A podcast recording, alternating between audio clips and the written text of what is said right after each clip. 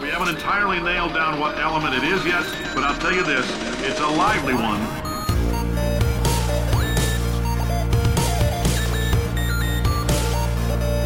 Let's give your parents a call right now.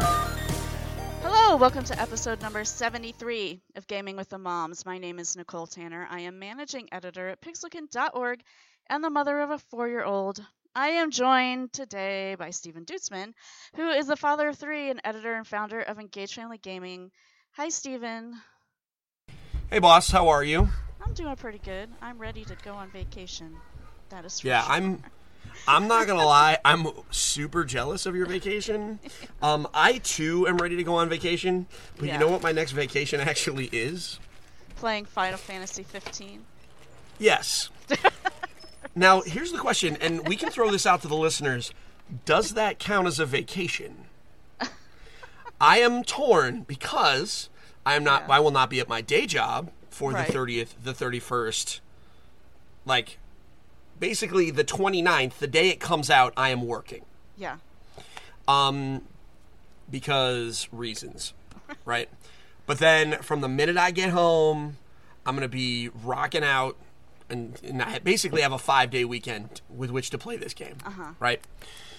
So, and I'm preparing to enjoy myself. I'm going to have my office all set up and everything. Now, I'm probably going to stream a huge amount of it. Okay, actually. Cool. Now, here's the question. If I am doing this and I am being paid to do this, does it by default mean it is not a vacation?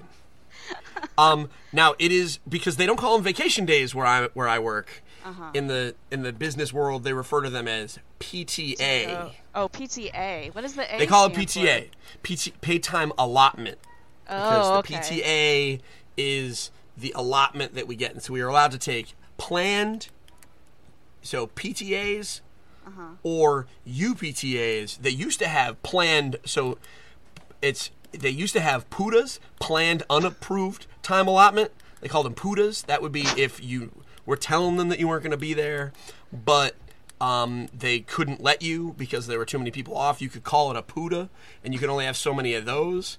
I kid you not. That's to prevent people from asking for time off, being refused, and then calling out, because that's even worse. So at least then they can still staff for it. But this is full-on scheduled time. So, boss, is this a vacation? Well, I totally forgot about the fact that I'm the one that's paying you for part of this. I don't know. So you get to decide, is it a vacation or not? I mean, I will be doing something that I enjoy. I mean, I'm not exactly going to be suffering here. Right, yes. And based on some previews that went up on the internets today at onepolygon.com and also at Games Radar, etc., I'm sure we'll hear something from Kim Wallace about over at Game Informer, because she's their RPG lady. It sounds like it's going to be awesome. Like, I was reading these previews, and they're like Phil Kohler over at Polygon was like, "Yeah, it's pretty good, guys." And I was like, "Yes." So, I mean, it sounds like it's going to be happy. So I'm not going to be miserable. Right? Yeah. I don't know. I don't know. It's hard to qualify. Probably not actually a vacation, because you are working. So no, my vacation, I will not be working. I will be drinking. Drinking, chasing after my eating. 4-year-old. Chasing after 4-year-old. Yeah, I guess that's sort of work. But she'll be very occupied because she loves anywhere that there is a pool. Although I have to, make sure she doesn't drown and things of that nature. Eating. Yeah, I mean, that's legit. That's legit. Yeah. So yeah, super looking forward to that. Little side fact about that, we will not be recording an episode of Gaming with the Moms next week because I am not going to phone in from the Bahamas just to talk to Steven. So, sorry about that, Steven. You heard that, folks. You heard what she said. She said, I'm not important. She doesn't want to talk to me. I mean, we could have, it could have been a cool episode because you could be like by the beach and you could be all... have Isaac in the background like, what in the heck are you doing? You know? He'd be like, what? This is stupid. And I'd be like, yeah, you're pretty much right, bro. This is dumb. Yeah. I mean, I get it. I'm not important. That's fine. I get it. I'm not going to let my feelings be too hurt. Right. We do this great thing when we're on vacation where we trade off days with Anna. So we still have our family time in the evening when we go to dinner.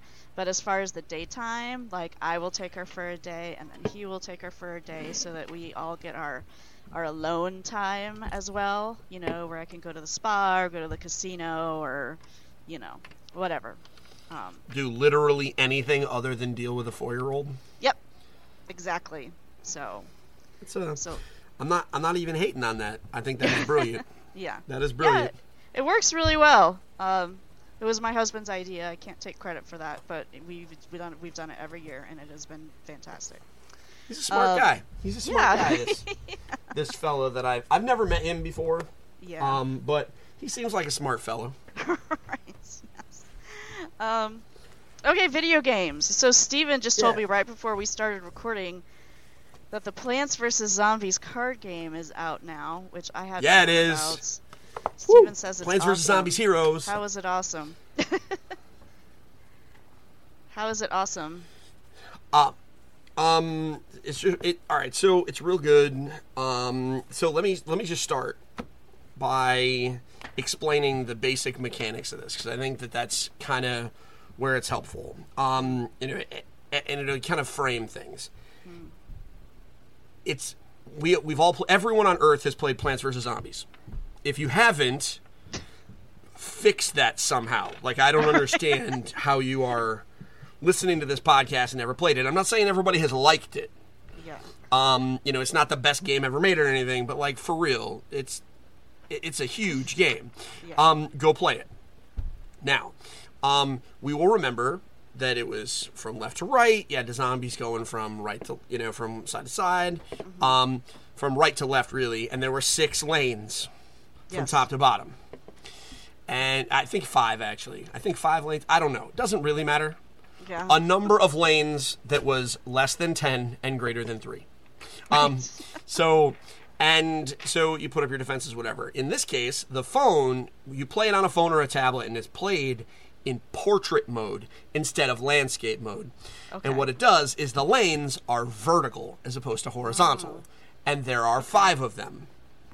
3 in the center are regular grass lanes. Uh-huh. The one on the far left is vertical. It's like a height. Oh, okay. And the one on the right is water. Okay. And you have zombie on the other side, you're a plant, or vice versa. The idea is you have sunlight that you get every beginning of every turn, uh-huh. and they get brains that they get every turn. If you're a plant and they're a zombie, obviously. You use that sun or brains to put plants or zombies in the various lanes. Okay. First you plant, one team plants, then the other team plants, right? Uh-huh. And then as soon as both teams have planted, combat starts. Okay. When that happens, if there's a plant and a zombie in the lane, they attack each other and deal their power to their opponent's toughness, and so on. If one of them goes unblocked in a lane, it deals the damage to the hero on the other side. Each hero has a certain amount of hit points. You get to 0, you lose the game. So you have this, and there are spells, kind of, like they call them tricks, but there are things that you can do that let you draw cards or buff your guys or do whatever. And there are different flavored monsters and decks that you will get that give you different abilities, and there are different heroes. The start, and so what's cool is it's a very comic book superhero theme, very pulpy. So they're all superheroes or supervillains in the case of the zombies. I have played about a half hour to 45 minutes, so by no means am I an expert, right? Quote unquote. But Nicole, it's freaking good. Yeah. It's freaking good. I am not, without knowing all the cards and all that stuff, I don't know if it's going to stand up to, say, Hearthstone. Uh-huh. But I think it'll give Skylanders Battlecast a run for its money. Mm. And it's, I am absolutely enjoying myself. There's tons of missions, tons of quests. You unlock different heroes. You get it's really cool. It's really cool. Yeah, I'm going to have to check it out. I had no idea that was out already. Sort of on the back of my head. It was out in Canada a while ago. Oh, okay. Yeah, it was like Canada is becoming like the test market for all these games. It's the Rabbids card games. Probably because their market is smaller. Oh, yeah, I guess so. And I'm pretty sure the Rabbids one is because it was being made by Ubisoft Montreal. Yeah. So probably like a tax thing. Oh, yeah. Real quickly on Hearthstone, they announced this week a new heroic tavern brawl, which is actually more of like a competition. It's not like a regular tavern brawl because you got to pay to play. It's $10 or 1,000 in gold.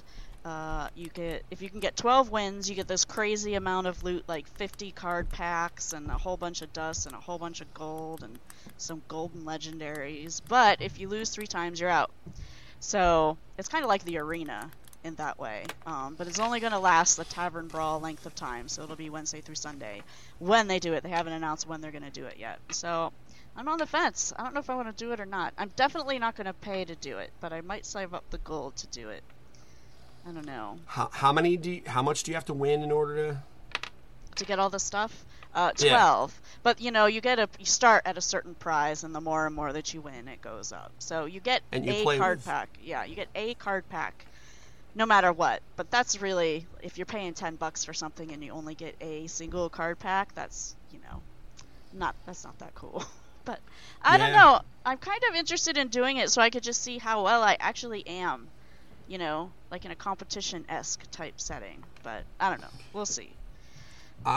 So how do you use your deck? Like where do the decks come from? Yeah, you could use any deck that you want. So it has to be standard, but yeah, you can use your decks. There's no restrictions on them. Yeah. I'm going to do it. Right. I'm going to do it. Oh. Right.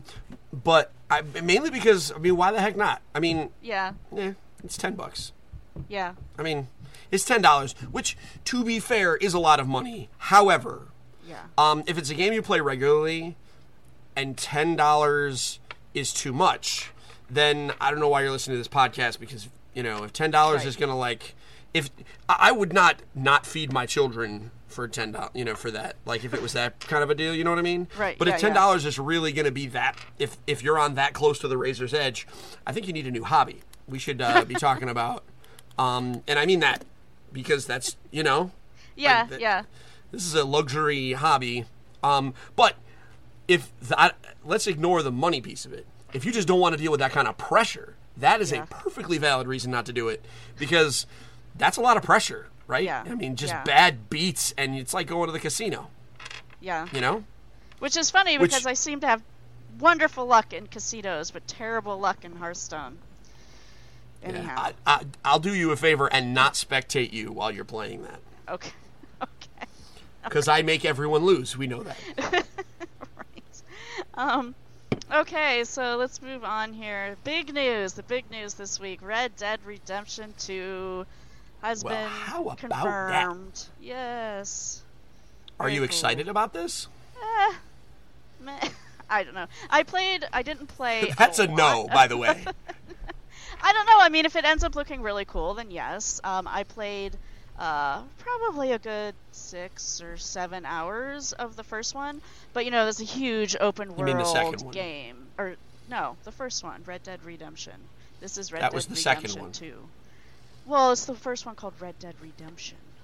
And this is Red Dead Redemption 2, so this is a sequel to that one. I just want to be clear. Your boy, all I'm doing is quoting your boy, Colin, who is being very specific, and I agree with him, and I really just wanted to be a jerk face.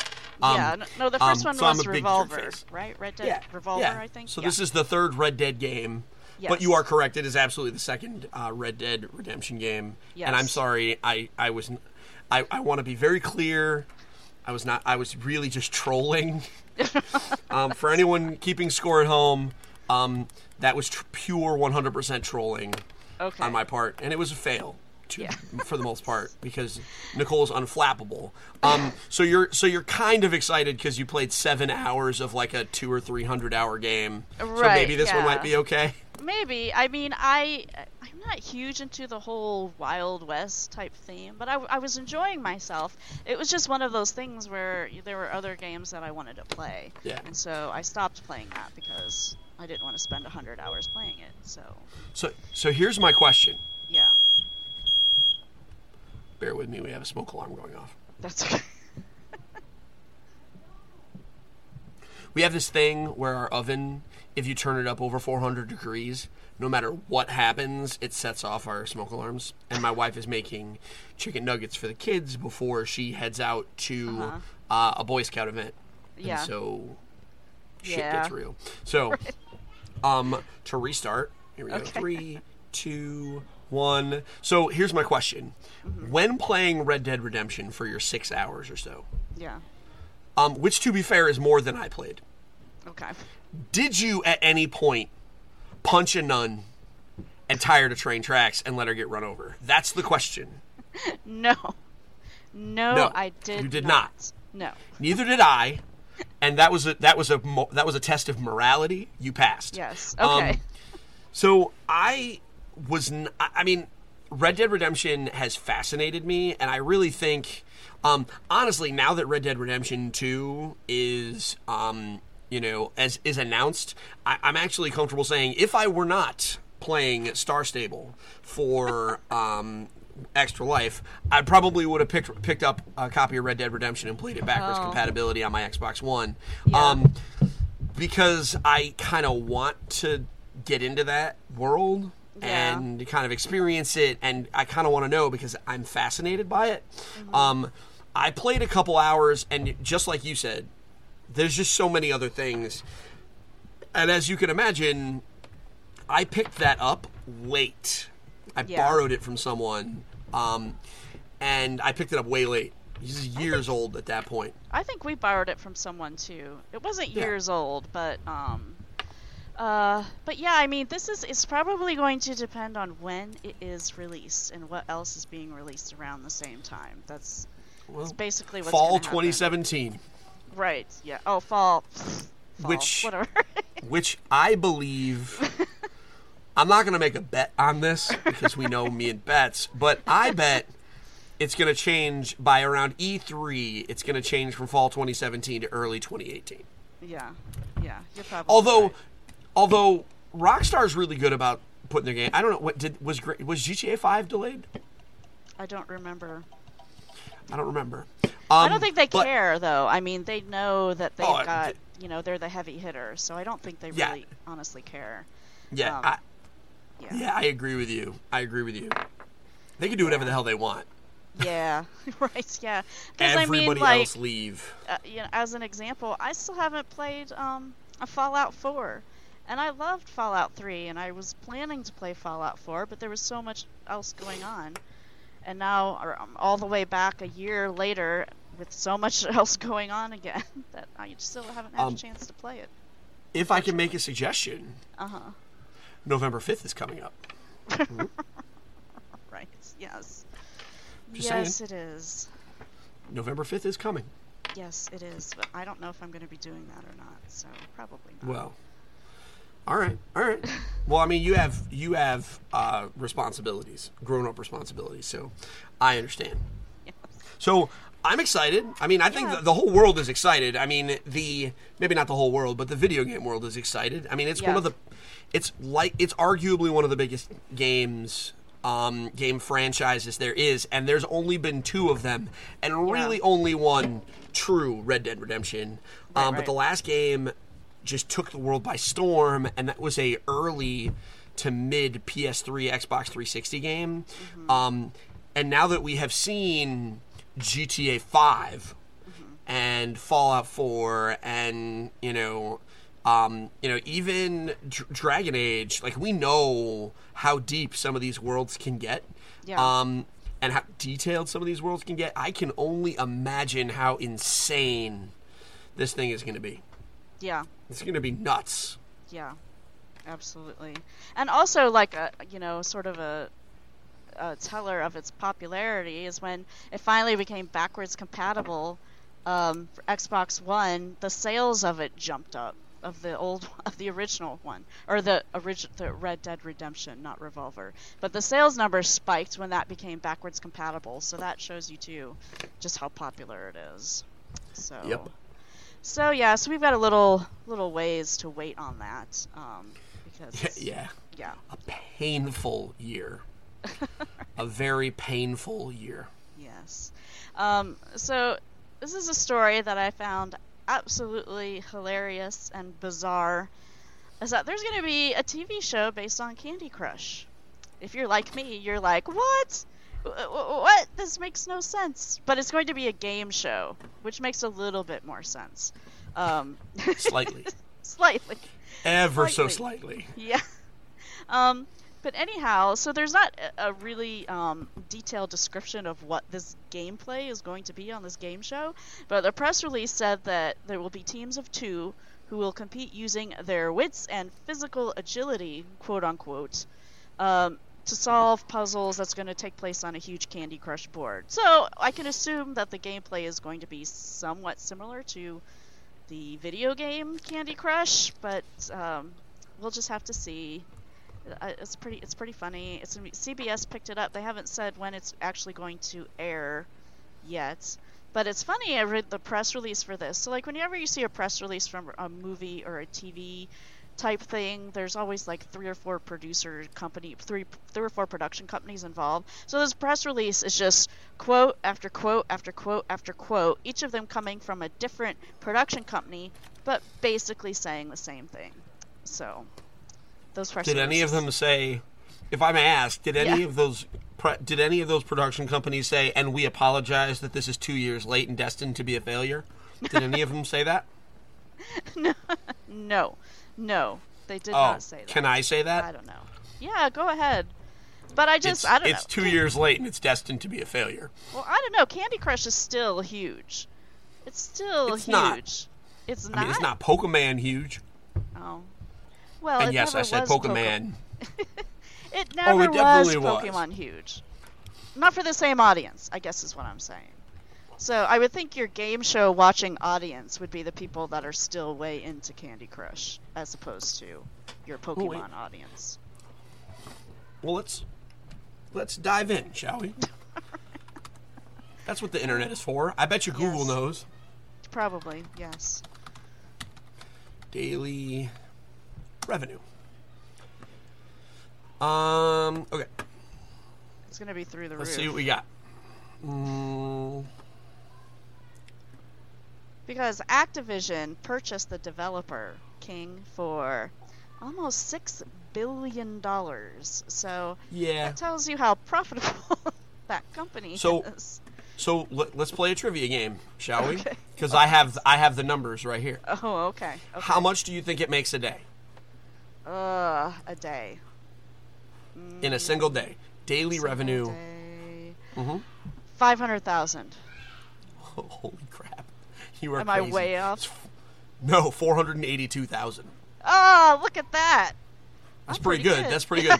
You failed at the Price is Right because you went over. Ha ha ha ha. Never mind. That's not the game we're playing. Right. It does not... Okay, so the site that I'm going on does not say anything about active users. However, as of October 19th, it was the number 5 top-grossing game on iTunes. Mm-hmm. So, all right, it's still big. I mean, if it's making $482,000 a day, I would argue, okay, so you're probably right. That's probably big enough that if it's a limited-run show... Which, that's kind of the new deal, I've noticed. Yeah. So I'm going to change my tune a little bit. I was being cynical. I am sorry. You are correct. You've turned me around. Okay. Especially if they do like a limited run, right? Yeah. And they make the set super visually appealing and try and capture that audience that either played it or has fond memories of playing it. I, especially if I think the set is cool. You know what I mean? Because and they do one of those 4-week-only events, and they do, like, 4 episodes, and then they just do it like that. I'm down. Yeah. It might not be a complete failure. I think at the very least, it's going to get a bunch of hate watches. Kind of like the musical that ABC puts out every, like, holiday season. Oh. High School Musical or whatever? No. What you're talking about? Remember that last year they did The Wiz? Oh yeah, I don't know. I don't watch network TV. I don't watch very much TV at all anymore. Oh, okay. So for the last 3 years, ABC has done a musical live. Oh. Okay. So first they did the Sound of Music, then they did Grease, And then they did The Wiz. Okay. I don't know what they're doing this time. But it's NBC. They usually announce it like during football season or whatever, and then they and the ratings are always very good, but the show is not always necessarily very good. In fact, the first one, The Sound of Music, was horrifically bad, despite the fact that it was I can't even believe that I forgot who she is. You mean the actual like lady from the movies? No. Oh, okay. No. It was she's the country girl that won American Idol, the blonde one. Like I said, I don't watch network TV, so American Idol, nope, don't watch that one. Oh my goodness! Wait, I'm gonna find out. I can't not know her name. Everybody, there's a bunch of people screaming at their car right now. Right. She does the Sunday Night Football theme song. Yeah, I don't know that either. I of course not. It's Carrie Underwood. Oh, okay. I have heard of her. Yes, Evan? Oh, you need the keys. Mom's not getting anywhere without these. There you go. They're trying to go to the Boy Scouts. So Carrie Underwood, she was in Sound of Music, and it was so terrible. It was so bad. It was such a bad show. Objectively bad. Not, it was just objectively bad. But so many people kept watching and tweeting about it and just hating it. That the next year they did Grease, and it was equally bad. And people still, and so it got a lot of hate watches. So I suspect that even if Candy Crush, the board game, or not the board game, I'm sure there's a Candy Crush board game out there somewhere. Right. Yeah. Although put a pin in that, I have a funny story about Candy Crush board games. They would get a bunch of hate watchers. Yeah, I think you're right. I mean, I'll watch it. I was planning on watching it the whole time, but part of that is because I like watching bad TV, specifically like live television, just because I like seeing how they make stuff interesting that is not fun. Like, for example, in the Super Bowl when they lost power. Do you remember that? Yes. Was not watching, but I do remember that happened. I mean, yes. So just about everybody else switched channels or just looked at Twitter or turned the TV off, whatever. Yeah. I did not change channel for a second. I was enthralled by how they were trying to make it interesting, and the poor guy that they were like, hey, what's going on? And they kept throwing it to him, and he had literally nothing to say. It was the best. I watched the NFL Draft Combine every year. Wow. The NFL Draft Combine is when they get all the top college players to come in, and they get, like, defensive linemen to run the 40 meters. Okay. I don't know why, but it is so funny. Anyway, that's a bunch of asides. Shout out to the Boston Festival of Independent Games, because two years ago, I actually played a game there called Candy Crushers, wherein one literally crushes candy on a board with a rubber mallet. Oh, yeah. Literally. So that sounds more fun. Yeah. Anyway, and sorry, King didn't I went on a bunch of tangents. For copyright, King was going after everybody who had anything to do with candy in their game. For copyright stuff. They probably... I don't know if that game was for retail sale. One of the things that happens at the Boston Festival of Independent Games, especially in the board game area, is some of the board games that are being demoed there are proof of concept or like class projects in the MIT Game Design Academy. Yeah. So a lot of those games, as good as they are or as entertaining as they are, never get beyond that stage. This is kind of like part of their project. Okay. So, yeah. Yeah. So, probably not. Yeah. King backed off of that a little bit, too, after they got, kind of got reamed after going after a small independent developer. Which is, by the way, when I stopped playing Candy Crush was when they were doing that. And I said, nope, that's not cool. I'm not going to play your game anymore. I think that's the sole motivating factor. You left and they were like, Nicole Tanner, she knows everybody. We can't make this lady mad. Okay, so other news. The voice actors. Voice actors are very important to video games, especially those with stories. They may be striking. We are recording this on Wednesday the 19th. If they don't reach negotiations with a solid contract that they want today, then they will be striking starting tomorrow. And this was happening. It happened again like last year or so. I mean, I think they're having a really hard time getting getting the publishers to commit to what they want to. And they've got a good point in that voice actors for games are kind of challenged in ways that voice actors for movies and whatnot aren't. And that a voice actor for a game might have to, you know, do 25 screams of dying in different ways. And that's really hard on your vocal cords and can be damaging to the actor for their future work. So they're getting ready. We'll see. By the time you're listening to this podcast, we'll know whether or not they went on strike. But the publishers that they're negotiating with is basically everybody: Activision, Disney, Insomniac, VoiceWorks, which is probably an agency type thing, Blind Light, Electronic Arts, Interactive Associates, WB Games, Corpse of Discovery, Take Two, Formosa Interactive, basically all the big ones minus like Microsoft, which I don't know, maybe they've already reached an agreement with them. But anyhow, so if this goes into effect, like they want this contract to cover all games produced after February 17th, 2015. So they want it to be retroactive, and that's kind of a big retroactive type thing. That's going to include a lot of games. It is. That's it. Another thing that is included in that, because I actually listened to Will Wheaton did a video a while ago when this was first kind of being kicked around. One of the issues is that a lot of voice actors are being asked to do mocap now. Oh, yeah. Which was literally never a thing. So these guys and gals were trained to sit on a stool with a microphone in their face. Right, yeah. And voice act. And now they're sword fighting and climbing and doing all sorts of stuff, which is kind of cool. Yes. A little bit. Yeah. And then the world explodes, and now they've got to, like, you know, do this full time, and they got to physically act. It's a very different... The environment is different for them than when these contracts were initially negotiated. And also, let's be real, I know it's not all about the money, but... If you get a voice actor and pay them peanuts and your game goes on to be, you know, The Last of Us, right? Then the voice actors are a huge part of that game, and so they need to be respected. I agree with this wholeheartedly.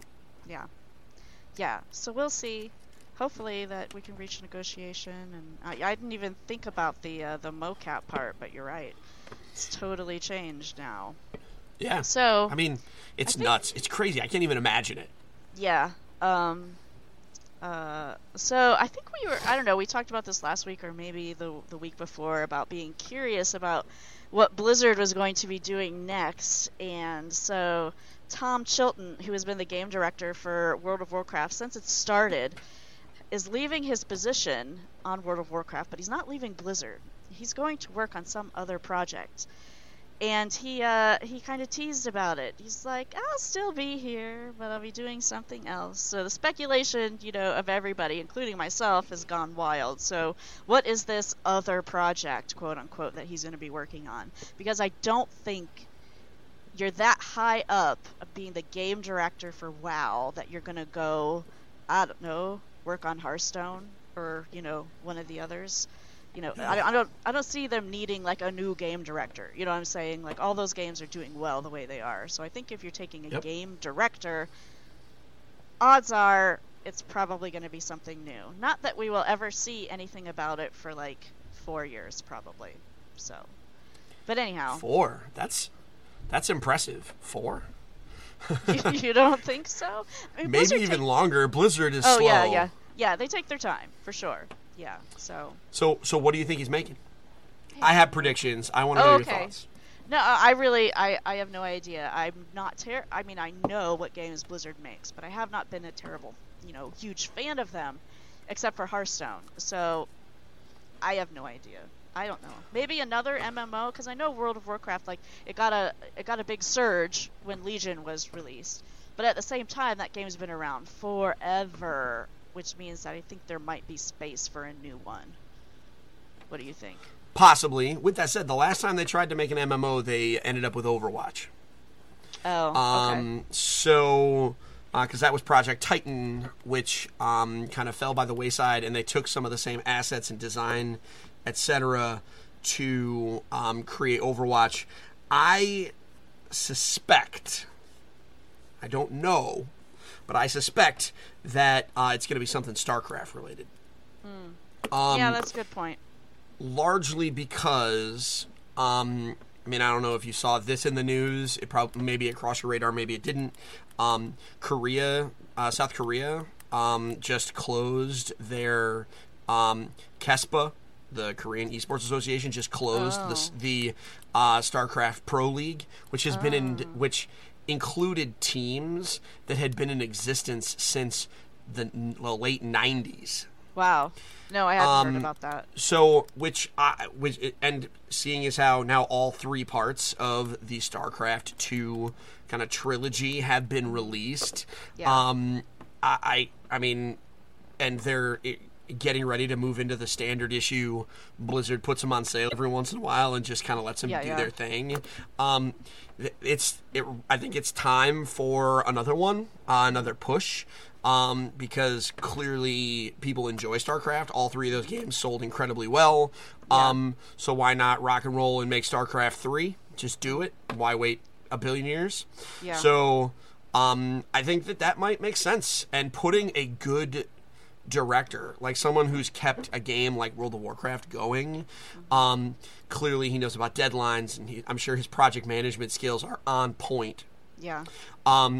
Putting that onto something like StarCraft, I think that might work. I could be totally wrong. It could be a total new IP. It could be a Lost Vikings reboot. Although let's be truthful, if they put out another Lost Vikings game, I would love it. So they can get on that. But do you remember the Lost Vikings? I remember the three dudes. It was a Super Nintendo game. Yeah. I mean, it's old school, super dumb. But why not? Just make another one. I'm fine with it.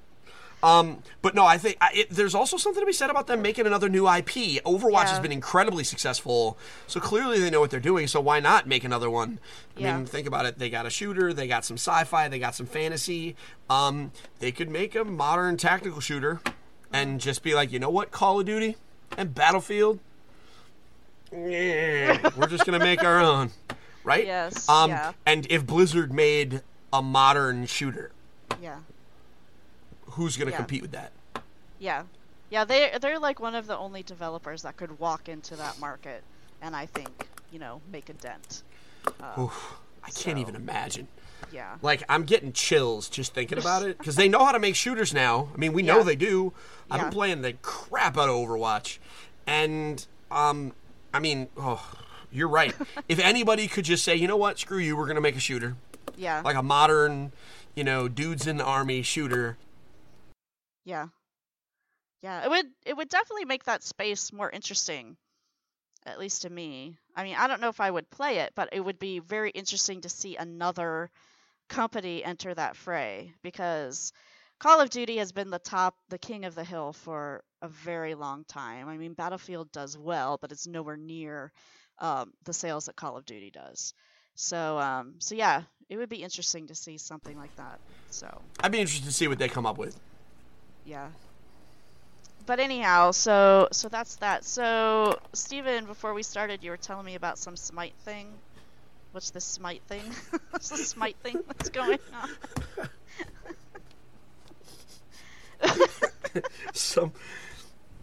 Wow.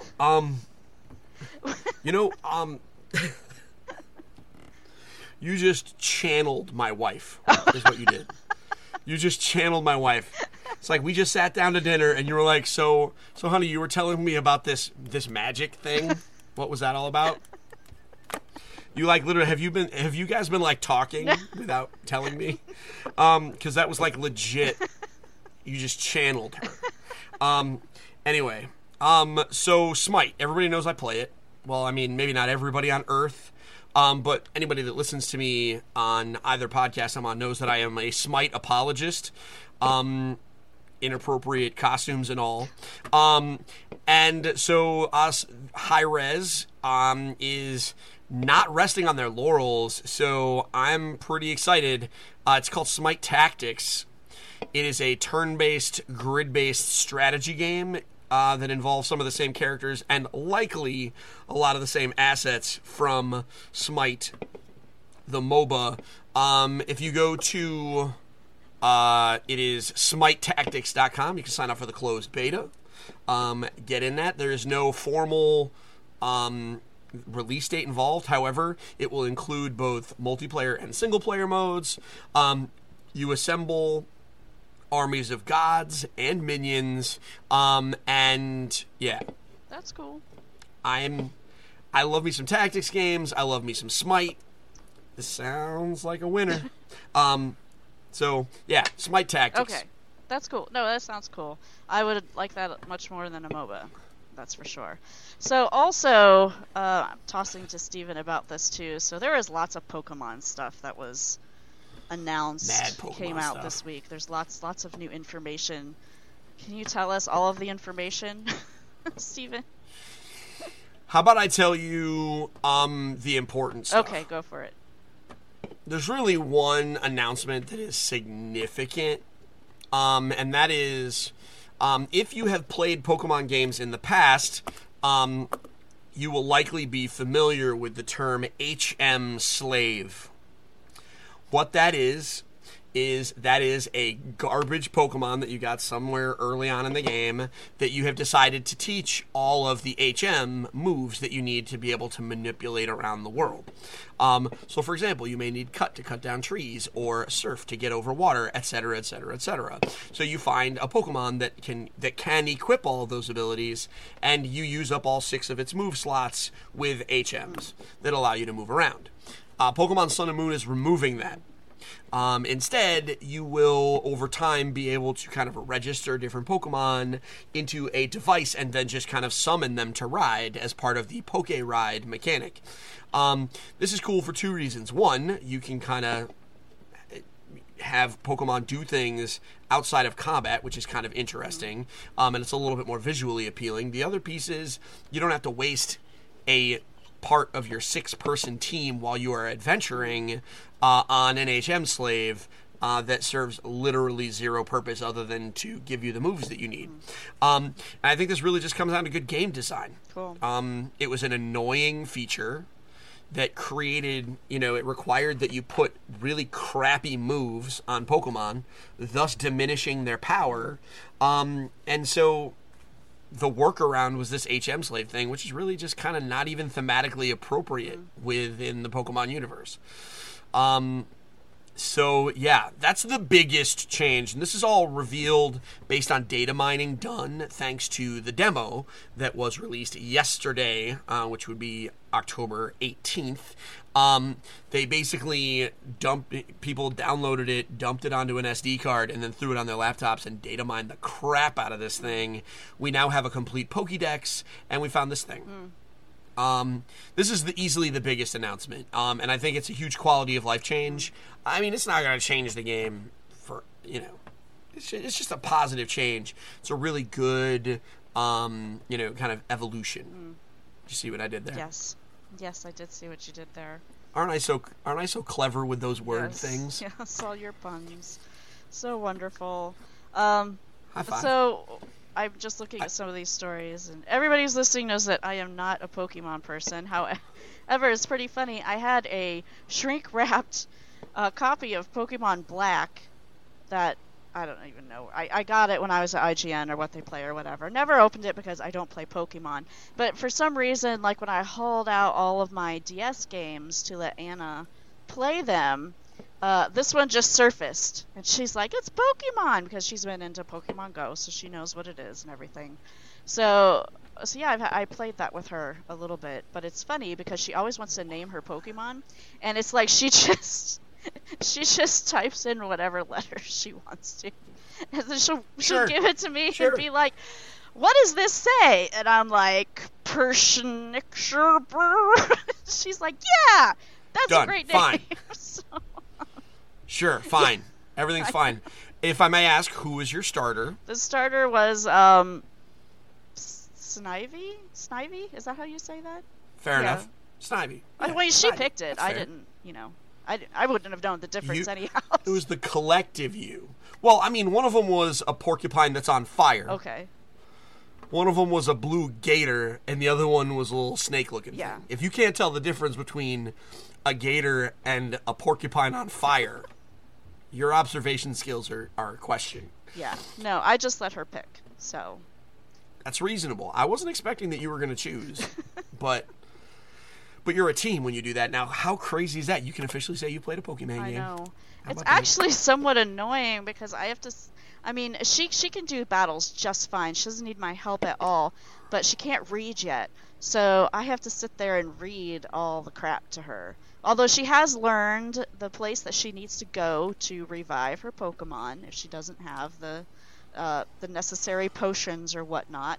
Because, like, you can go every day and bring her back up to health, so she knows to do that. And she was playing by herself, battling pretty well by herself, so the only thing that was going to be annoying to me was having to read everything to her, because I had to do that with the Animal Crossing board game-ish type thing. I don't even remember what it was called, but it was Amiibo Crossing, something like that.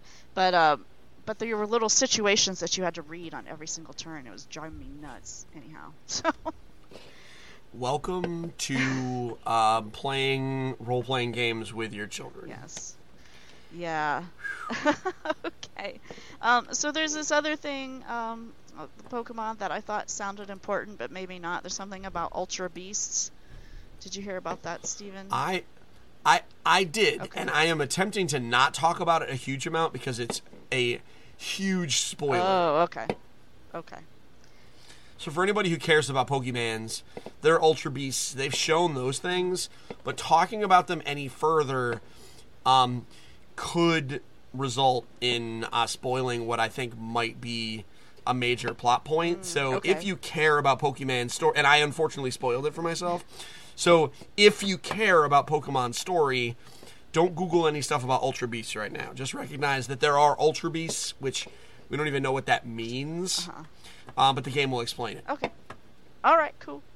That's okay with me. I'm just throwing it in there. I just don't want to spoil it for anybody. No, that's a good call. Because yeah, Pokemon games are totally, known for their epic and involved stories. Yes. Okay. So that's all the news I had. Did you have anything else you want to talk about, Steven? Yeah, how about Beyond Good and Evil 2? Oh, right. Yes. Do you have thoughts about Beyond Good and Evil in general? Well, I played, like, when we talked about playing it, I played it for, 2 or 3 hours. It seemed cool. Okay. I mean, I liked it. Again, it's the thing where, other stuff came up, so yep. I didn't get to play it more than that. But it seemed cool. They have a sequel. I'd totally be down with it. I remember when it first came out, it being a game that I really, really, really wanted to play, and then I think it was because it was on the original Xbox, and we did not have an Xbox, the original one, which is actually kind of ironic at this point. It really super is. Because my husband refused to get it because he said it was just a PC and not a console, and why would he buy that if he could have a better PC? So yes. Extremely ironic at this point, but so I never got to play it. So I was, I was always interested into it. It seemed like a cool story, a cool world. So, but yeah, I'm totally down with the sequel. Probably not going to play any more of the first one because I just don't have time. Yeah. So you don't have time. Yeah. So they confirmed that Beyond Good and Evil 2 is in pre-production now, which means we'll probably play it in 2020. Right. But that's cool. Michelle Ancel was the lead for the original, and he is purportedly the lead for the new one. He's sharing some obscure, weird pictures through his Instagram account as teasers, I think. Yeah. And earlier this week, he announced that it is in pre-production. Rumor has it that it is possibly an NX exclusive. That's interesting. That would be very. So yet another Beyond Good and Evil game that you wouldn't be able to play because you don't necessarily own the console. It's We will own the console at some point. We never ever bought an original Xbox. We will buy an NX at some point. No. Okay. All right. That's you know what? I actually registered for an original Xbox at my wedding. Wow. That's awesome. I think I remember Isaac wanting to register for something like that at some point. Something to do with games. Did you shut him down, or did he just not sneak away with the laser? Because I snuck away with the laser. Yeah, no, I don't remember. I seem to remember us registering for something techie. Maybe it wasn't games. I honestly don't remember. It's been 10 years, so yeah. That's a long time. Yeah, it is a long time. So I registered for it, but here's fun facts for anybody planning on registering for an Xbox. First off, you probably registering for an original Xbox right now. That's deep. I don't know where you're registering, but we registered at Target for to give a lower budget option for some of our younger friends, right?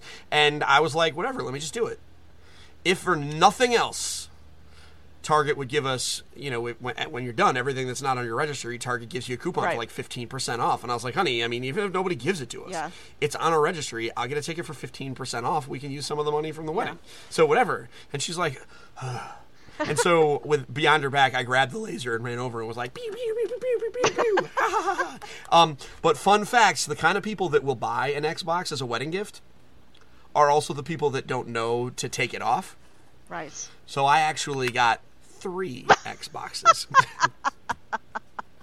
Nice. Wow. Because it's funny. Yeah. So we obviously exchanged the hell out of 2 of those. Right. They were very nice. Yeah. Rather hefty gift cards. Right. To Target. Yes. Yeah, when we registered, we did everything online. So if someone bought something, it automatically took it off the registry. So... Yeah. Our wedding was before that was a thing. Oh, yeah. You had to, really... Yeah. Yeah, people still do that, though. Especially for baby stuff. When I would go into Babies R Us to pick up something after Anna was born, I would see women in there with the little beep guns, just knocking everything up. So. Those things are the best. So. The laser guns. Oh, my God. Laser guns. Sorry. Okay, so that's Beyond Good and Evil 2. Was there anything else, news-wise, that you wanted to talk about? No. Okay. Well, what have you been playing, then? Overwatch. So, I think the first thing that I should talk about, I have been playing more of the Overwatch Halloween event. Man, is it hard, man. It is hard. It is hard. And I think a big part of the reason why it's hard is that I've been playing with pugs. And just straight up randos, and because I really just don't have a lot of the people that I know who own Overwatch are on PlayStation 4. To the point where it is entirely possible that when I get a PlayStation 4, I may just rebuy Overwatch so I can play it on there and play it with my friends and have groups for this, because playing this with pugs, it's almost impossible.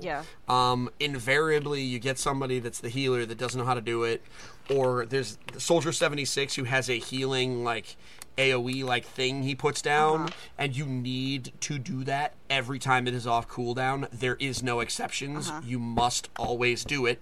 Must do it. And he didn't. He was off running around, shooting things and being all useless. And it's just a mess. It's fun. Yeah. You still earn points even if you lose. And you learn a healthy amount of points, especially if you're on medium, or hard. So it's not impossible to gain the levels you need to get the Halloween packs. It's a thing. But get a group together and work on your tactics, pick out characters that you know how to use. That is way more, that's beating a raid in World of Warcraft or something like that. It's, cause it's PvE. So I've been playing a lot of that. Most notably, I have been, enjoying myself playing, Battlefield 1. Cool. Which, I'm sure you're glad to hear that, because it's work that I have to do. So I will say, I will go on record as saying it is really good. Cool. It is dark as all get out. Now I know it's a war game, so how bright and shiny can it be? No, for real, guys, this is dark. Okay. I mean, World War I is, World War II gets a lot of attention, right? And a lot of, it gets a lot of the spotlight of the world shown on it for good reason, right? Bad things happened there, certainly relevant. It wasn't that long ago. Mm-hmm. And we think about World War I, and we're like, wow, that was over 100 years ago, or almost 100 years ago. Yeah. And, you know, it almost feels like ancient history when we think about the fact that really, like, it's not. Yeah. You know, like, my grandfather was alive mm-hmm. when that war occurred. He was very young, but he was alive, yeah. right? So really wasn't that long ago. Mm-hmm. And it was... it was a global conflict, and it was the first time that, like, you know, relatively modern warfare met previous, you know, so horses fighting tanks. Mm. We talked about that yeah. last week, but, like, legitimately, that's a thing. And more appropriately, it was learning how tanks worked. Mm. And, it is grimy, it is dark. It is, the aesthetic is softer than, say, Call of Duty or even other modern Battlefield games. So it feels almost a little bit more painterly. Like, it looks like we are trying to remember something as opposed to experience it. Mm. The story mode, the single-player campaign, is a series of vignettes.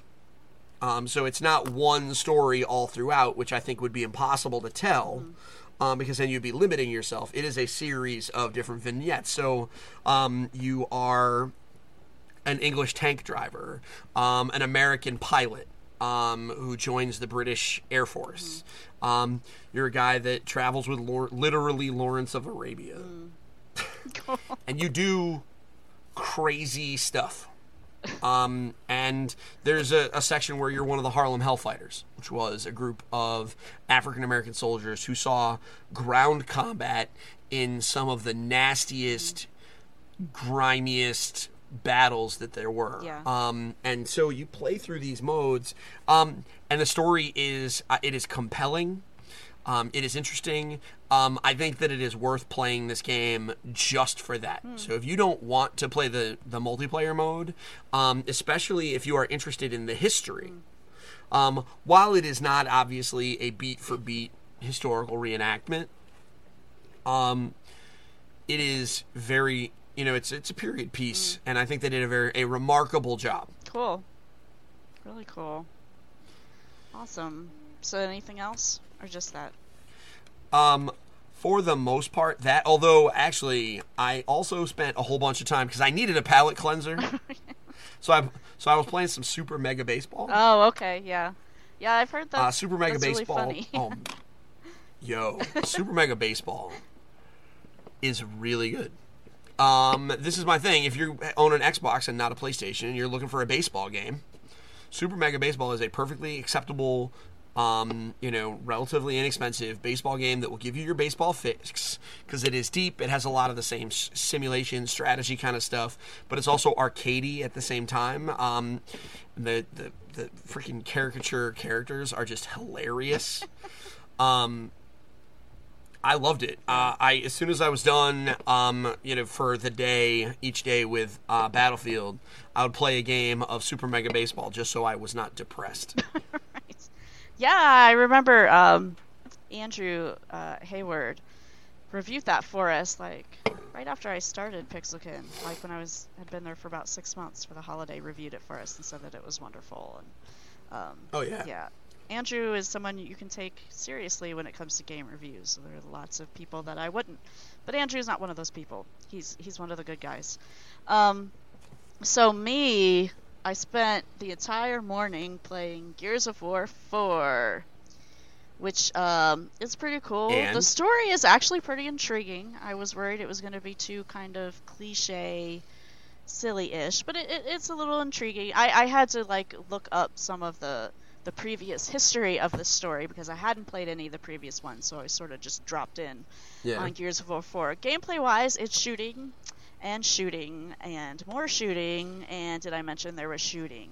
So, that's basically it. However... Can I ask what you were expecting other than shooting? Because I was just checking. No, I wasn't. But, you know, anybody who listens to me knows that that is not necessarily my cup of tea. However, in this case, and probably other games that are just about shooting too, it is done flawlessly. It's really easy to play. It's really intuitive. It's, you know, it looks really good. So even though it's not necessarily my favorite type of gameplay, it is done really well for what it is. So I do have positive impressions of it. That's for sure. And so, yeah, go ahead. If I may ask, I played a lot of the Gears of War collection. Okay. And one of the issues I had was that, like, I would stick to stuff. In regards to, like, the cover. 'Cause it's a cover shooter. Right, right. Am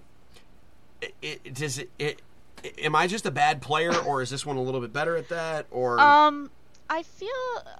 I didn't feel like I had such a problem with that. I mean, sometimes I would be, you know, sort of stuck, like, bouncing from one part of cover to another part of cover, but when I really just wanted to do was just back up and run, you know, specifically. But it's, I want to leave. I know. But it wasn't a lot. I mean, one thing that's nice about the cover mechanic, I don't know if it's this way in the previous ones, but you get an arrow when you're getting ready to jump out of cover that shows you basically whichever thing you're going to go into cover next, which is really nice and really helpful. Like I said, I don't know if that's been in the previous ones, but I thought that one was really cool. Like I said, the story is interesting. I'm interested to see how it plays out, honestly, especially after reading some of the backstory. Makes me even more interested in it. So my review will be going up on Pixelkin hopefully by Friday, so that I don't have to do it after I come back from my vacation. Yeah. So and then also I played this indie game called Industry Manager, which is a simulation game in which you are, you know, basically making products. You've got a product that you need to make. You need to get it to a distribution center and sell it. You need to have farms and whatnot to make the components for your product, and then you've got another building that actually makes the product, and then you got to ship it to the warehouse, and the warehouse delivers it. And that sounds completely boring, but I was loving it because I basically love all kind of sims like that. It was just, it sucked me right in. It was really cool. Okay. Yeah. And I dig it. Yeah, it's kind of it's different than what you're kind of used to as far as a sim game. So, you know, it's not like, I mean, you're building buildings and things. You're sort of building your I don't know what you would call it, your compound of buildings or whatever, your company, you know, for the physical buildings, you're doing that. But it's not like you're building a city or, you know, something like that. And you really had to pay attention to, okay, this is the product that I need to make. I need to make sure that I have researched the appropriate things for my building so that I can make the components for this product. So, for instance, like one of the things that it drops you into in the tutorial is that you're making a cold vaccine. Like, that's awesome. Why doesn't that exist in real life? But anyhow, so it tells you the components that you need, and like you have to build a farm, and you can deliver one of those components off your farm right away, but you need to upgrade your farm and able to deliver one of the other ones. So it's this really kind of cool give and take, and you can have different factories producing different products, and it's kind of supply management of how many are going to one factory versus the other factory, and, you know, trying to stay as profitable as possible. Yeah. That's the other thing. There's a whole stock market thing involved in that, and in banks where you can take out loans, and it's pretty involved. But it was fun. I liked it. I had to stop myself from playing, or I probably would have sat there way too long. So yeah, I don't know how much more I'll be playing that since Civ is coming out. And we'll be there tomorrow, but it was really cool. I recommend it. My review about that will be going up on Pixelkin hopefully this week as well. So that sounds amazing. It was really good. That sounds really good. Yeah. Like, I'm super fascinated by that by the idea of that game. Yeah. I'd be terrible at it, I think. Right. But I think it sounds super entertaining. Yeah. It was awesome. I really liked it. So it's Industry Manager. It's out on Steam. And I think that's it, other than, you know, the Hearthstone. The paperback has made its way into my daily kind of playing. Yes. Routine, like right before I go to bed, like it's a cool game because like playing against AI, so I don't really lose all that often, but it's not like playing Hearthstone where I just get really mad if I lose over and over again. So this is much easier. And then I do patchwork sometimes too, as that, you know, sort of calm down, get ready for bed type thing.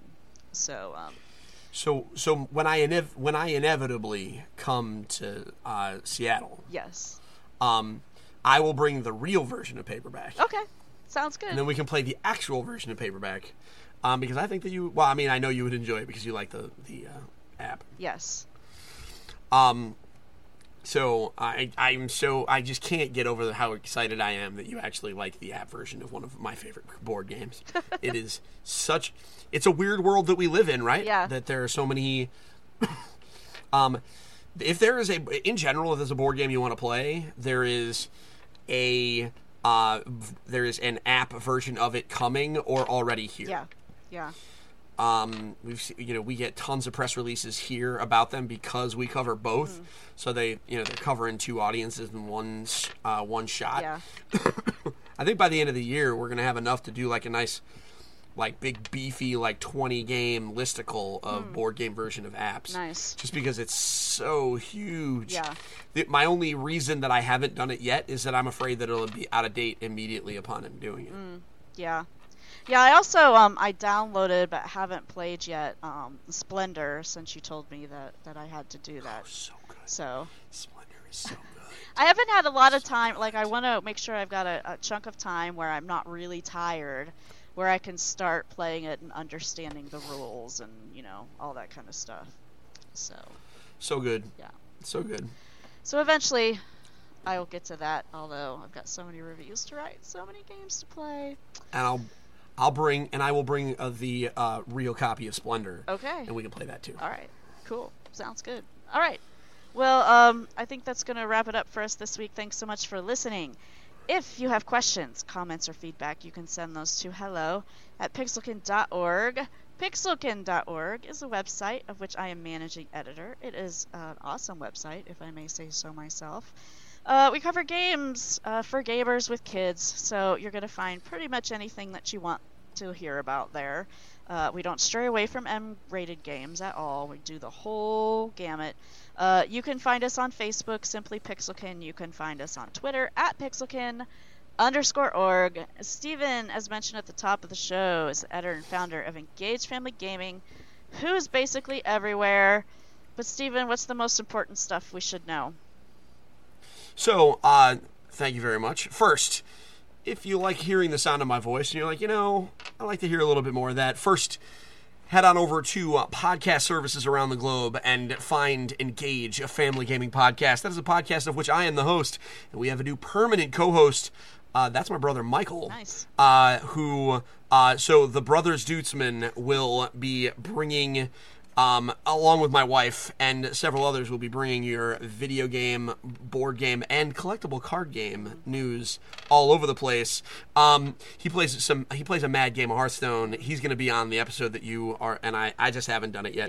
Yeah. So that's super important. So please listen to the podcast. We're taking a couple of weeks off while we kind of jiggle the handle a little bit on trying to make it all work out. However, I don't get a day off Monday through Thursday at 9 p.m. Eastern Standard Time on my Facebook page, which you can find. It's just search Engage Family Gaming on Facebook. I do the EFG show, where I go over all the relevant family gaming news for video games, board games, and collectible card games and talk about it. And then afterwards, we do a Q&A. Yesterday, I spent an hour talking to basically strangers about the Amazon hot toy list. Nice. Other than that, we're all over the place. So hook up, you know, do cool stuff, share us with your friends. We love it. Awesome. But go to Pixelkin first, because they're great, and then come to me afterwards. Just a quick reminder, we will be on hiatus next week. So you'll have to, you know, suffer without hearing us for a week. But we will be back the first week of November. So you can listen to back episodes of Engage, a Family Gaming Podcast, if you need to fill time. Yes. If I might recommend the episode about Magic the Gathering recently, it was very good. Okay. Yes. There. You could do that, folks. So thanks so much for listening, and we'll be back with you in 2 weeks. Bye.